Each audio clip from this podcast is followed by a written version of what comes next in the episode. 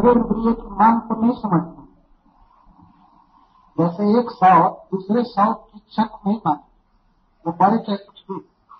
हमारे पास हमारा पति आना चाहिए। हमको भाग देना चाहिए? है ना सौ दिया क्या है इसमें एक शौक दूसरे का उत्कर्ष नहीं चाहता। जीवा देखती है कि ये तो बहुत स्पर्श कर रहा है, सुन रहा है। नहीं, देखो। तो दिखाओ। यहाँ तक कि भोजन नहीं भी मिल रहा है तो चार घंटा फिर भी चलो देख।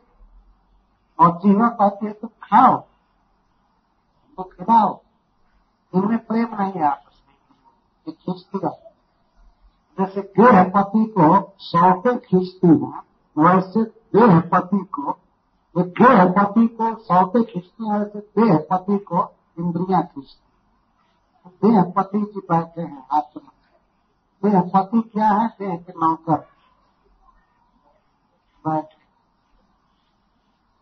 हमारे गाँव में एक बार लोग एक नाटक कर रहे थे तो दिखा रहे थे कि एक व्यक्ति है, बहुत सी पत्नियाँ रखा था।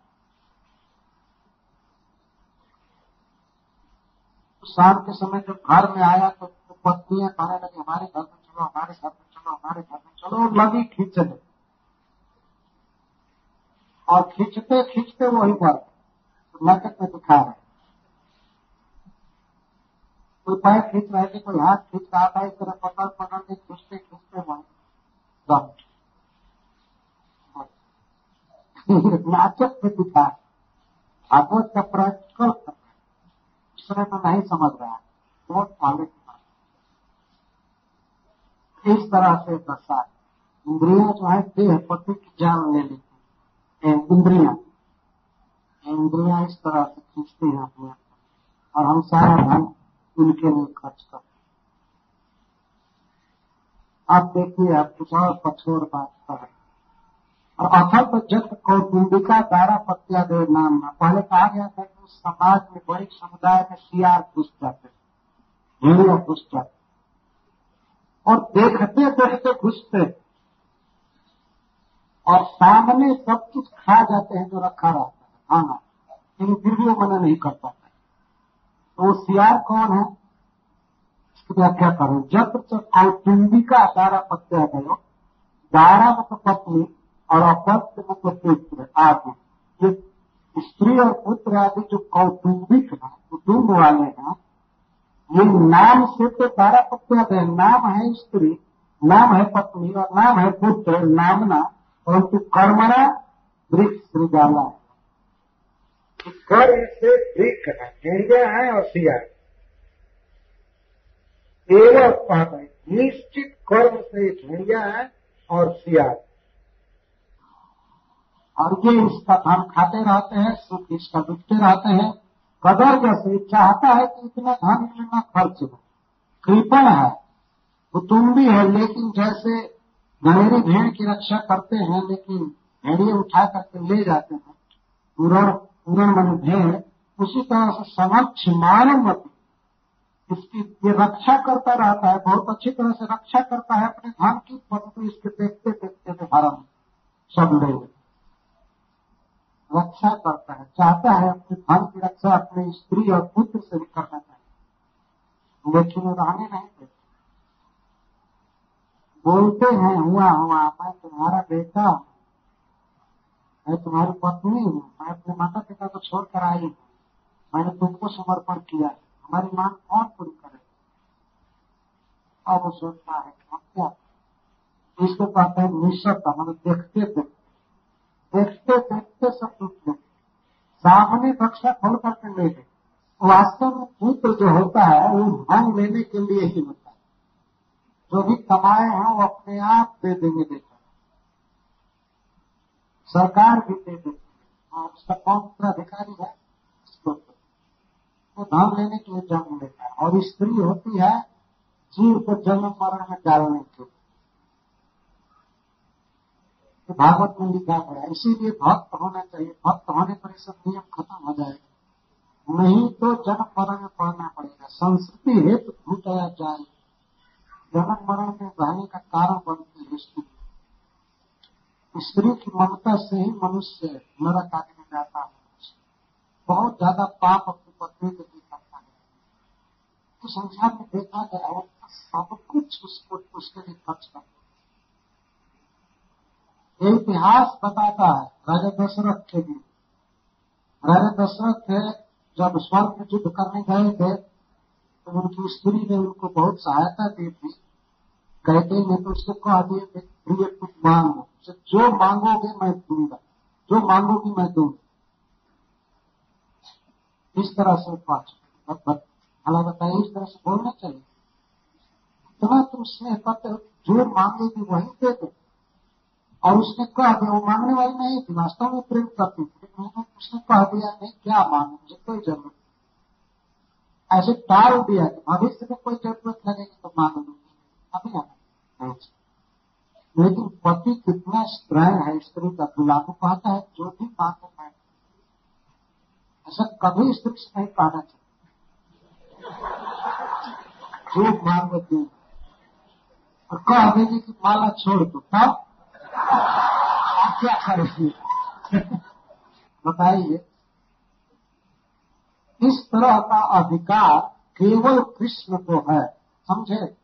आप केवल कृष्ण से कह सकते हैं कि हे कृष्ण, आप जो भी मांगेंगे मैं और किसी का कोई अधिकार नहीं। कभी नहीं कह सकते हैं कि आप कुछ मांगो और नहीं और लोगों के लिए कहना चाहिए कि मैं इतना दूँ, बस। और जिसको देना हो अपनी ओर से देना। भगवान को जब देना हो तो उनकी ओर से देना। वो जो मांगे हो तो जैसे बलि महाराज ने भगवान को दी। उन्होंने कहा, तीन पद होनी चाहिए बलि महाराज तीन पद आपको चाहिए, तीन पद नहीं तो शुक्राचार्य मना करने लगे, नहीं नहीं, तीन पद में सारा जगत नाप लेंगे, दो पद नहीं। दूसरे के लिए तुम्हारे पास भूमि नहीं है, तुम्हारे पास झूठी हो जाएगी। इसीलिए कुछ धान बचा लो। दोनों हालत में तुम नरक में जाओ देते हो तब भी नरक में जाओगे, क्योंकि पूरा नहीं करोगे। और नहीं दोगे तब भी नरक में जाओ झूठ बोलो। इसलिए जब नरक में गिरना ही है तो कुछ धान बचा लो। घोड़ा दो। तो बड़ी महाराज कहते हैं मुँह से निकल गया निकल। दूँगा। भगवान ने देख लिया। केवल कृष्ण को अधिकार है, सब कुछ लेने का चीज़ और कोई सब कुछ दे भी नहीं सकता है दूसरे को। कहना भी नहीं चाहिए तुम जो भी इच्छा करे मांग। क्यों हम अपने जीवन उसके हाथ में दे? कह दे कि अपना गर्दन काट करके दे दो। तब क्या हो बताइए।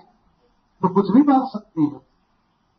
और वही बात हुई एक दिन ऐसा मान किया कैके ने कि राजा दशरथ फिर गए बेहोश तो इस तरह से अधिकार उनको नहीं देना चाहिए था। तो भगवान के गुलाम हो, भगवान के दास हो, ना कि स्त्री के हो। स्त्री से एक सीमा के अंदर व्यवहार करना है। ठीक है हमसे तुमसे प्रेम ऐसा नहीं कि मैं पूरा जीवन और पूरा धन तुमको दे दू। ये सीखने की बात है वास्तव में। नहीं तो इस तरह से लोग बाद में बहुत दुख में पड़ जाते यदि राजा दशरथ वचन नहीं दिए होते अपनी स्त्री को तो राम का ऋषभ आराम से हो गया। कोई अड़चन नहीं। और ऐसी स्त्री से उन्होंने वाग्दान कर दिया और कहा कि इसे गुप्त रखना चाहिए, लेकिन वो मंथरा से कहा स्त्रियों के हृदय में कोई बात बचती नहीं। उसने बातचीत में बता दिया था पहले कि हमारे पति हमको दो वरदान देने वाले उस नलायक औरत से कहने की क्या ज़रूरत स्त्रियों की यही बुद्धि मंथरा से बता उस समय जब मंथरा इसकी बुद्धि को फोड़ने लगी कि तुम भरत के लिए राज मांगो भरत के लिए राज मांगो कहते कहते कैसे मांग तो पति, तुमको याद है? तुमने मुझसे बताया था कि राजा प्रसाद, तुमको दो वरदान मांगने के लिए कहे थे तब हाँ क्या? अगर मंथरा को भी वो नहीं बताई होती, तब भी काम हो गया होता। तो मंथरा को बता दी। मंथरा बताई, यही दो परमात्मा को मैं बता रही एक से भरत को राज्य और दूसरे से राम को वनवास में इतिहास के आलोक में हमें सीखना चाहिए कि अपनी पत्नी से हमें कितना विश्वास करना है, कितना व्यवहार करना है, वही पत्नी थी। राम को पुत्र मानना चाहती कहती थी कह कही कि भी जन्म दे कर छो हो। राम से पुत्र पत्र अगर विधाता पुनः मुझे, नारी का जन्म दे तो मैं यही अचरा प्रसाद करके मानती हूँ राम मेरे कोख से जन्म ले और सीता मेरी प्रदोष बने। ऐसा मानती थी ब्रह्मा से लेकिन मंथरा ने ऐसी बुद्धि को नष्ट किया कि राम को वन में भेज करके ही उसने राम का प्रेम खत्म तो इस तरह से कुछ सिद्धांत है शास्त्रों का स्त्री पर पूरा विश्वास कभी नहीं करना और हो सकता है कि स्त्री दास हैं उनको ये बात कठोर लगेगी। लेकिन मैं बिल्कुल फैक्ट पा रहा हूँ। शास्त्र और नियम यह है कि स्त्री को पति दासी होना चाहिए। उसे पति के अधीन होना चाहिए। पति को कभी स्त्री के अधीन नहीं होना चाहिए। स्नेह करना दूसरी बात है, प्रेम करना दूसरी बात है, उसे आभूषण देना या वस्त्र देना, वो दूसरी बात है। लेकिन दास नहीं होना चाहिए। दास तो भगवान का होना चाहिए और स्त्री दास दासी हो सकती है पति। ये सिस्टमेटिक धर्म ये सिस्टम इसीलिए हम लोग शास्त्र पढ़ते हैं पतिव्रता नारी लेकिन पतिव्रता पत्नी व्रता पुरुष नहीं पढ़ते। पत्नी व्रत पुरुष नहीं। और जहाँ पत्नी दासी होती है और पति उससे स्नेह करता है, लेकिन उसके अधीन नहीं रहता है तो वहाँ हर अभी बहुत सुंदर ढंग क्योंकि पत्नी जब रहेगी तो पति से प्रेम में कम रहे। लीडर पति तो होना चाहिए। भगवान ने शुरू से ही स्त्रियों के मस्तिष्क में कम बुद्धि दिया है। उसे हमेशा फॉलो करना चाहिए। आगे नहीं होना चाहिए। क्या? नहीं, बुद्धिमान नहीं है बुद्धिमान नहीं है। पुरुष बुद्धिमान उनके बुद्धि से चलना चाहिए। और स्वाभाविक भी है स्त्रियाँ समर्पण करती हैं पुरुष समर्पण नहीं करते स्त्री अपने पति अपने पिता को अपनी माँ को नैया को छोड़ करके पति को समर्पण करती है। सर्व धर्मांतरित वहाँ समर्पण पति तो समर्पण नहीं करता है कि अपना घर द्वार सब छोड़ करके और वही ससुराल में रहने लगे। कोई कोई ऐसे होते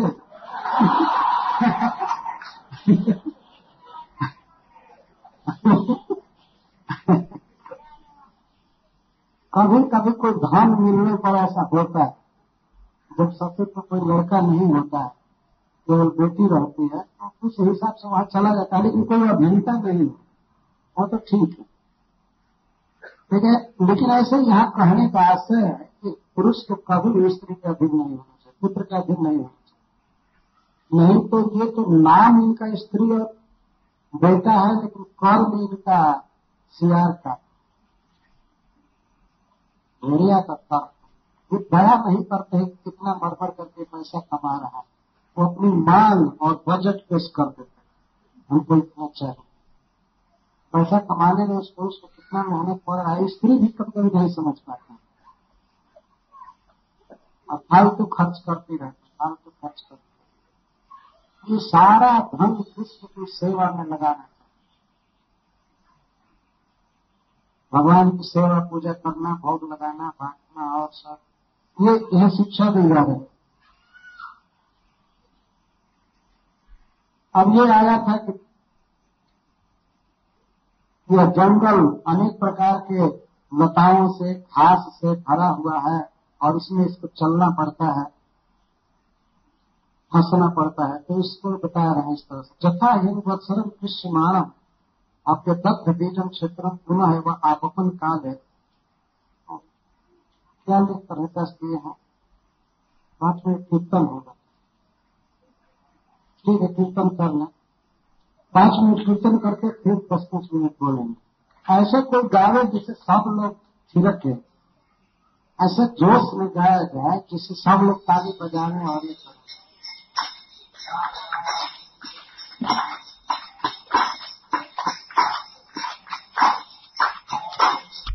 करें क्या क्या घास पड़ जाता है उसमें हम लोग यहाँ घास को शाम कर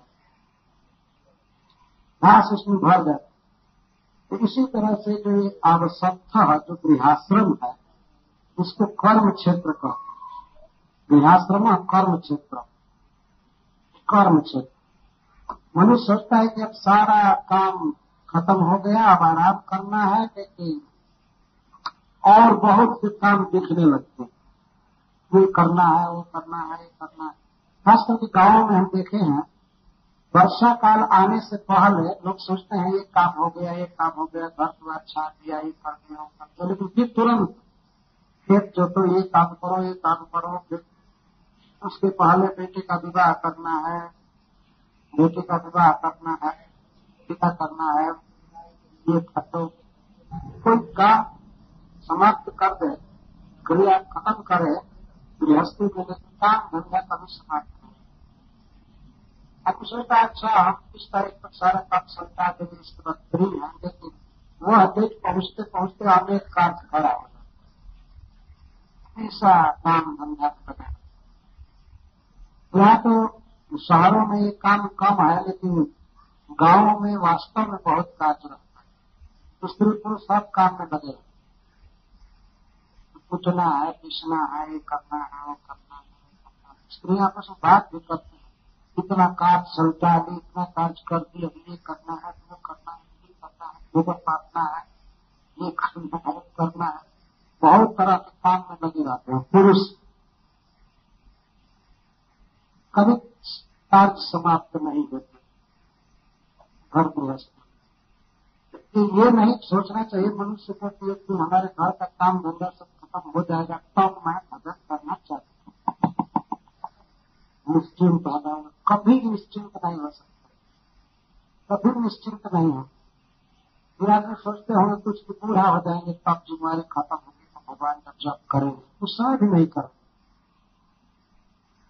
आपके पुत्र और आपकी पुत्र बधु वो आपके गोद में एक बच्चा दे देंगे बूढ़ा होने पर इसको खिला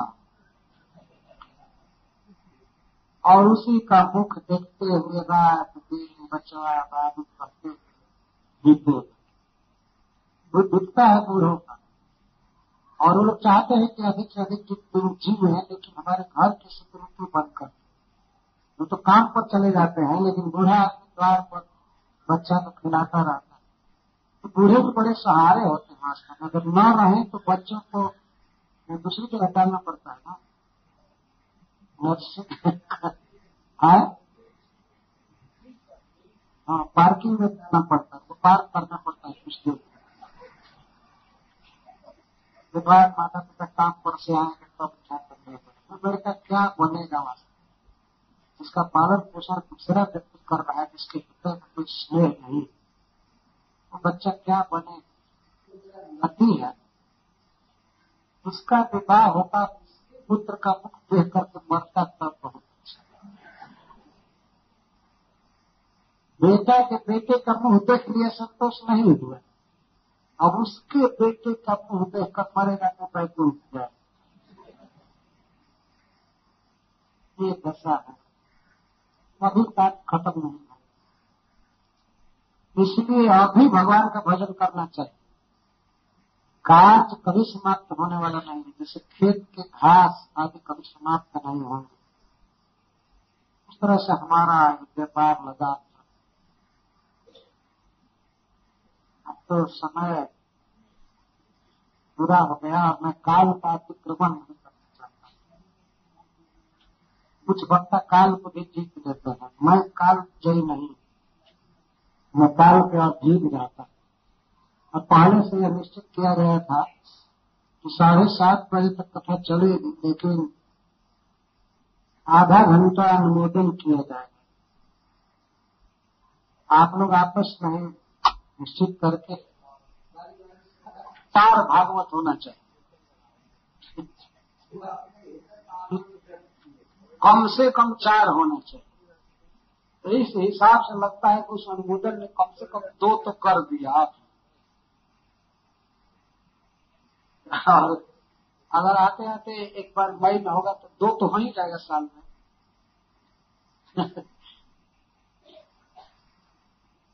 हाँ हाँ ऐसे अनुमोदन के बल से और भी हो सकता है भगवान की दया से।